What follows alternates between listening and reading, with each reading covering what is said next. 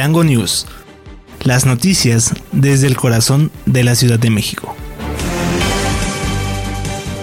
Hola, ¿qué tal amigos de Electroalien Radio? Les saluda Federico Reyes y ya estamos en una nueva emisión de Chilango News. Es tiempo de conocer las noticias desde el corazón de la Ciudad de México. Antes de iniciar, les recuerdo que la información que estamos retomando para Chilango News es del portal de Contrarréplica MX para que se vayan a dar una vuelta por este gran portal de noticias. Y bueno, eh, iniciamos con estas eh, noticias de Nación y nos vamos directamente hasta la conferencia mañanera en donde el presidente Andrés Manuel López Obrador eh, dio a conocer que Claudio X González será la persona que elegirá al candidato de oposición. Así es como el presidente Andrés Manuel López Obrador se refirió a esta gran faramaya la cual está orquestando a la oposición para definir a su candidato y señaló que ya saben quién será su presidenciable, pero que solamente están simulando este proceso. Además, dijo que van a dar a conocer a su abanderado el próximo 3 de septiembre, pero esto es solamente un proceso que ya lo tienen resuelto, por eso es que el presidente va a dar a conocer con anticipación el día de mañana o el día jueves quién es el candidato de la oposición. Además, eh, señaló que eh, no es, se trata más que de una mafia la que está decidiendo porque quieren regresar a los fueros que tenían, que quieren volver a robar y quieren reconquistar el gobierno. Esto es lo que señaló el presidente Andrés Manuel López Obrador en referencia a la oposición. Pero bueno, también eh, añadió que eh, no van a tampoco a, interferir en este proceso y que tampoco se está retomando el tema de la similitud en cuanto a procesos de elección para candidato presidenciable, aunque ahorita lo están llamando coordinadores o defensores de, eh, de campaña, bueno, es básicamente el candidato presidencial que van a retomar los partidos. Ahora en otras noticias y algo que se hizo muy viral es que cayó un niño de una tirolesa en Monterrey, pero afortunadamente y de forma asombrosa resultó ileso.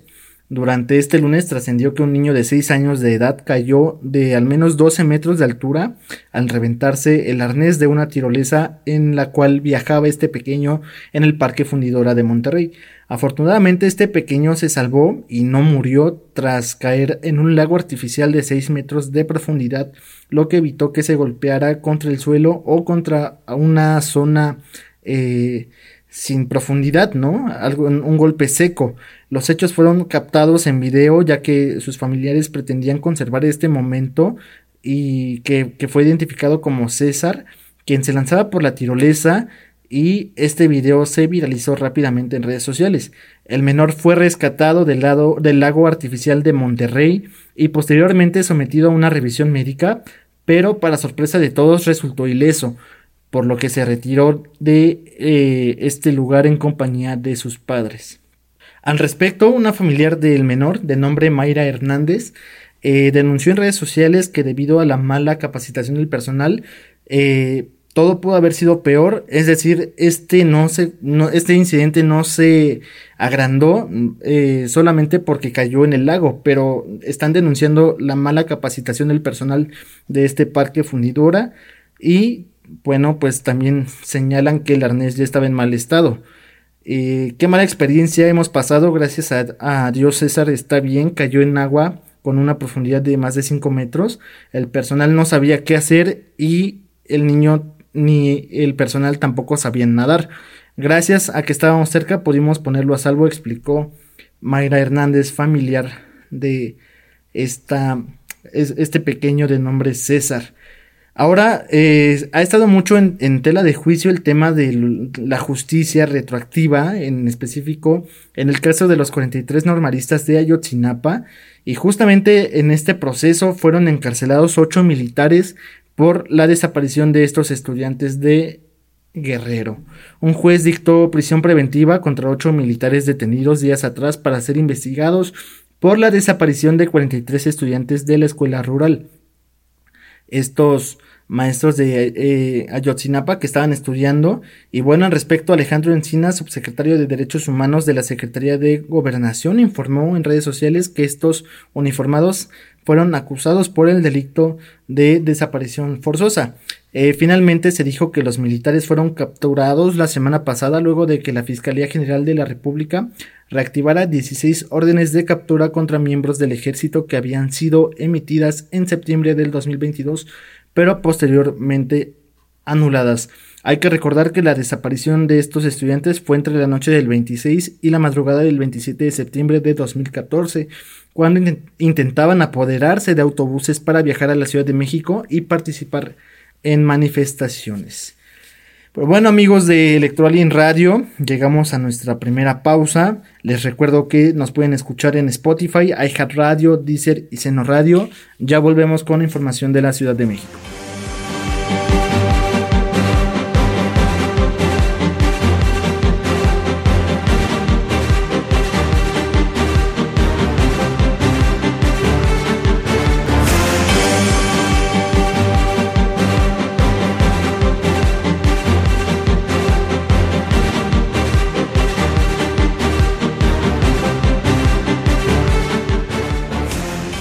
Ya estamos de vuelta amigos de Chilango News en esta nueva emisión para Electoral Radio. Yo les recuerdo que nos pueden encontrar en redes sociales.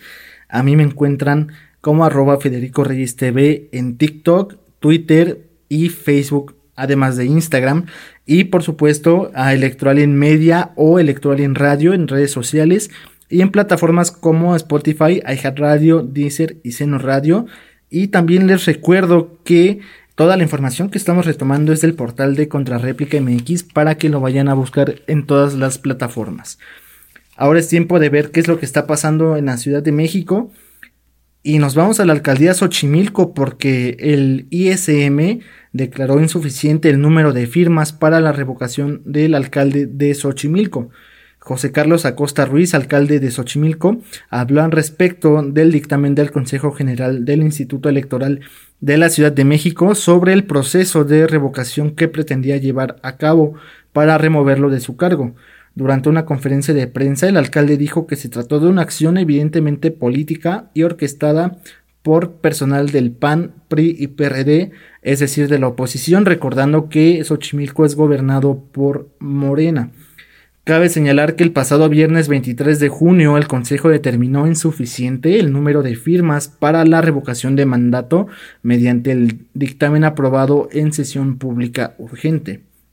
En dicho dictamen se precisó que en el caso de Xochimilco las solicitudes de los dos comités promotores que solicitaron este proceso obtuvieron 20.369 personas ciudadanas equivalente al 5.75% de la lista nominal. Al respecto, el, el Consejo señaló que se reunió el porcentaje, pero no el legal para contar con el al menos 10% de las personas inscritas en la lista nominal. Es decir, no se va a, a seguir con este proceso para quitar al alcalde de Xochimilco y van a continuar pues con sus actividades como hasta ahora lo ha venido haciendo. En más temas de la Ciudad de México, Ricardo Monreal y Martí Batres, el nuevo jefe de gobierno de la Ciudad de México, se reunieron para dialogar sobre la trascendencia de la cuarta transformación. El senador con licencia y aspirante a la candidatura presidencial por parte de Morena, Ricardo Monreal, sostuvo una reunión con el también nuevo jefe de gobierno de la Ciudad de México, Martí Batres, para discutir la importancia de la cuarta transformación en el país. A través de un mensaje compartido en su cuenta de Twitter, Batres destacó la visita del aspirante presidencial acompañado con unas palabras y una fotografía. Me visitó el senador con licencia Ricardo Monreal. Hablamos de lo importante de la transformación del país que encabeza el presidente Andrés Manuel López Obrador. Ambos políticos lograron coordinar sus agendas para llevar a cabo este encuentro, el cual tuvo lugar después de que el jefe de gobierno encabezara el informe de resultados sobre la alerta por violencia contra mujeres acá en la Ciudad de México y asimismo, Monreal participó por la mañana en un evento en el que tomó juramento a las mujeres que formarán parte del Comité de la Defensa por la Cuarta Transformación. Señaló que va a ser un proyecto que eh, se va a sentir en familia e integrar a la sociedad porque aquí la gente va a transmitir sus mensajes de esperanza y la actitud positiva para salir adelante. Esto es lo que comentó Monreal y más tarde eh, pues publicaron esta fotografía en redes sociales. Pero ahora vamos al tema más polémico y más sonado, al menos hasta el día de ayer, y es que ladrones sustrajeron 15 eh, relojes en un asalto a una joyería de Plaza Antara en la alcaldía Miguel Hidalgo. Este tema fue muy polémico porque ya habló al respecto el alcalde justamente de Miguel Hidalgo, Mauricio Tabe, quien informó que este asalto perpetrado en la joyería de Plaza Antara, eh, los ladrones lograron llevarse 15 relojes. En entrevista para medios de comunicación, este funcionario de la capital del país detalló que el asalto duró alrededor de 8 a 10 minutos, el cual fue cometido por un grupo de cuatro sujetos, quienes apoyándose con mazos rompieron los vidrios y lograron sustraer estos relojes. Tabe descartó que se hayan producido detonaciones de arma de fuego como se reportó en redes sociales y hasta el momento se desconoce el monto de lo robado. No hubo lesionados y no hubo detonaciones de arma de fuego.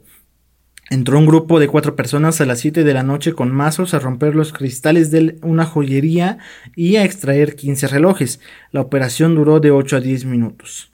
Añadió que el reporte de robo llegó de manera tardía a la Secretaría de Seguridad Ciudadana, puesto que los delincuentes ya habían abandonado el lugar por lo que se hizo un llamado a los centros comerciales para reforzar las medidas de seguridad al interior de las plazas.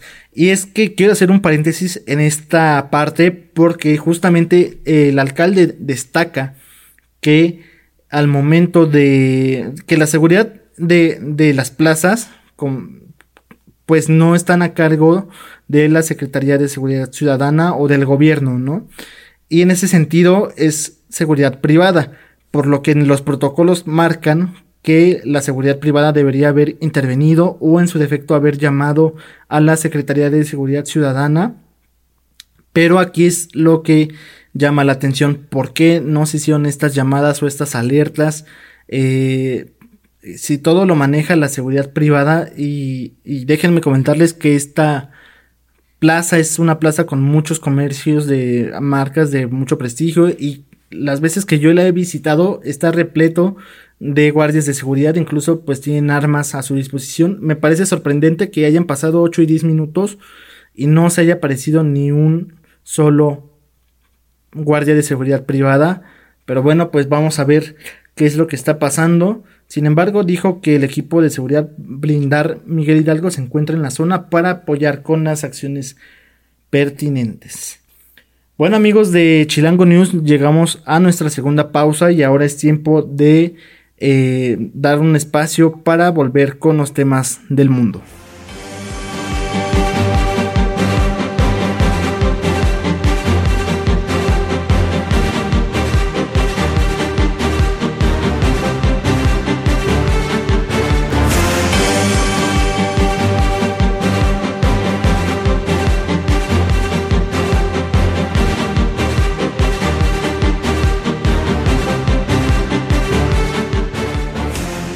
Amigos de Electrolia en Radio, ya estamos de vuelta en Chilango News, estamos conociendo las noticias desde el corazón de la Ciudad de México. Es tiempo de ver qué está pasando en el mundo y siguen los temas de migración en Estados Unidos, sobre todo ya saben que de cara a cada a cara de cara a los procesos electorales en Estados Unidos o incluso aquí en México es un tema que se toca permanentemente Ahora hay gente que está haciendo campaña en Estados Unidos, como el gobernador de Florida, Ron DeSantis, quien presentó un detallado plan de política para la migración que ha generado un debate tanto en el ámbito republicano como en el demócrata. Como precandidato presidencial de los republicanos para las elecciones del 2024, DeSantis ha prometido implementar medidas contundentes para abordar la migración y fortalecer la seguridad en la frontera sur de Estados Unidos. En línea con las políticas del expresidente también republicano Donald Trump, El plan de DeSantis incluye poner fin a la ciudadanía por derecho de nacimiento y completar la construcción de un muro en la frontera sur. Además propone enviar fuerzas estadounidenses a México para combatir a las drogas y a los cárteles que generan este tipo de sustancias, una medida que ha generado controversia y que tendría que tener la aprobación del gobierno mexicano. El equipo de Trump también respondió a la campaña de DeSantis argumentando que está copiando la Agenda 47 del expresidente y de copiar sus ideas y propuestas, es decir, estar plagiando. Sin embargo, DeSantis proyectó una imagen de confianza y ha arremetido contra los líderes de los partidos políticos republicanos y demócratas por no abordar lo que consideran una invasión de inmigrantes. Al igual que Donald Trump, DeSantis se compromete a poner fin a la práctica de otorgar automáticamente la ciudadanía a los bebés nacidos en Estados Unidos y también busca poner fin a la política actual que permite la liberación de inmigrantes indocumentados hasta sus citas en los tribunales. Es un tema muy interesante porque también eh, aquí en el 2024 va a haber elecciones en México, entonces es de las pocas ocasiones que van a converger elecciones presidenciales en Estados Unidos y en México y vamos a ver de qué forma se dan estos resultados y cómo impactan, ¿no? Porque ya hemos visto un, gobierno del PAN con un gobierno este, demócrata, ya hemos vivido también un gobierno este, del PRI con ambos gobiernos demócratas y republicanos. Ahora también le tocó al presidente López Obrador de Morena convivir con Donald Trump y ahora con Biden, que es demócrata. Entonces vamos a ver cómo se dan eh, estos resultados y qué impacto tienen en las políticas binacionales. Y hablando justamente de Donald Trump, publicaron audios en donde habla de documentos secretos que tenía en su poder el expresidente de los Estados Unidos Donald Trump, acusado de presunto manejo negligente de secretos de Estado, eh, habló sobre un plan para atacar a Irán que supuestamente figura en algunos documentos clasificados que guardaba en su casa, según una controversia de que fue emitida por la cadena CNN. La grabación corresponde a una conversación de julio del 2021, poco después de su salida del poder, durante la cual el expresidente Donald Trump admitió haber guardado un documento confidencial del Pentágono relativo a un posible ataque contra Irán. Estos son los papeles, dice Trump en el audio, también obtenido por las cadenas ABC y CBS. Lo hicieron los militares y me lo dieron. Como presidente podría haberlos desclasificado, ahora no puedo. Ya sabes, pero sigue siendo un secreto, comentó y dijo que tenía un problema. ¿Por qué? Porque al examinarlo la grabación termina con Trump ordenando a alguien que traiga algunos refrescos. En, esto quiere decir que esta reunión pues no era solamente de carácter privado o con una persona en específico, sino con un grupo de eh, personas ahí en una reunión. Parte de la transcripción de esta grabación se citaron como evidencia durante la acusación de 49 páginas del fiscal especial Smith contra Donald Trump. En ese entonces Donald Trump eh, calificó como un atroz abuso de poder todo procedimiento judicial y negó haber guardado documentos clasificados. Esta acusación es importante porque se le acusa de poner en peligro la seguridad de Estados Unidos al haber conservado documentos confidenciales, incluidos como planes militares, o también información sobre armas nucleares. Y también eh, esto lo tenía justo en un baño o un trastero de su lujosa residencia en Florida. También le reprocha a la justicia estadounidense que se haya negado presuntamente a devolver estos documentos a pesar de órdenes judiciales y estos cargos pues son como una retención ilegal de información relativa a la seguridad nacional. Y ya por último vamos a revisar qué es lo que pasó en Rusia porque Putin dio las gracias a su ejército por impedir una guerra civil tras la rebelión del grupo Wagner. El presidente ruso Vladimir Putin eh, homenajeó a su ejército que según él impidió una guerra civil durante la rebelión de un grupo paramilitar llamado Wagner. De momento eh, perdonó pero no eh, llamó a entregar las armas Todavía está por ver hasta dónde llegarán estas consecuencias de los hombres del grupo Wagner encabezados por un multimillonario ruso, pero eh, el gobierno ruso básicamente negó que esté debilitado o que tenga una crisis o que dependa de este grupo armado para la guerra en Ucrania y en general para negocios que tienen los rusos. Hay que poner atención porque este grupo pues básicamente son mercenarios que se rentan al ejército o que ayudan al ejército y tienen injerencia en decisiones militares porque son parte de la élite de las Fuerzas Armadas. Pero bueno, hay que eh, ver qué es lo que está pasando porque parece que se neutralizó este grupo de mercenarios cuyo dirigente no ha vuelto a aparecer en público desde que terminó el motín fallido. Y finalmente el presidente ruso se mostró satisfecho por haber evitado un derramamiento de sangre durante la rebelión y sus combatientes eh, se apoderaron de varios sitios militares del suroeste del país, avanzando hasta Moscú, lo cual no es considerado evidentemente como una traición. Amigos de Chilango News, llegamos al final de esta emisión. Les recuerdo que nos pueden encontrar en redes sociales. A mí me encuentran como arroba Federico Reyes TV en TikTok, Instagram, Twitter y Facebook. A en Radio también lo encuentran como Electoral en Media y estamos en redes sociales en Spotify, iHeartRadio, Deezer y Seno Radio. Y finalmente les recuerdo que esta información fue retomada del portal de Contrarréplica MX para que vayan a ver este gran portal de noticias. Llegamos al final de esta emisión, yo me despido, nos estamos escuchando en la siguiente.